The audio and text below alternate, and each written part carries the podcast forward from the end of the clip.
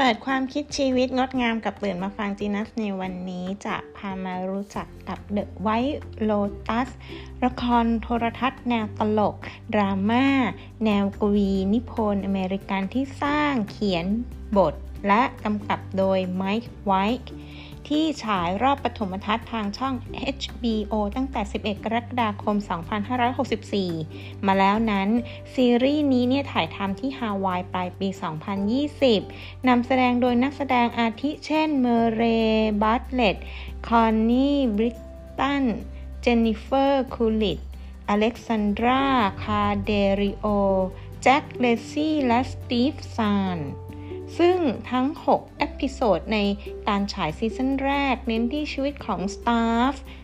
หรือคณะผู้ทำงานและแขกรับเชิญที่รีสอร์ทเขตร้อนในฮาวายตลอด 1 สัปดาห์ และได้รับการวิจารณ์ในเชิงบวกจากนักวิจารณ์ด้วยค่ะ ในเดือนสิงหาคม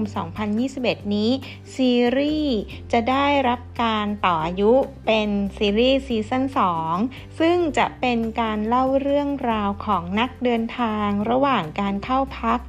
ในสถานที่ของ White Lotus ค่ะ สามารถรับชมทาง Sky Atlantic ได้ตั้งแต่ 16 สิงหาคม 2021 ค่ะ ขอบพระคุณสำหรับการติดตามรับฟัง Genius New และพบกับข่าวถัดไปและ s a f e u p m a t c o m ผู้สนับสนุนรายการ วันนี้สวัสดีค่ะ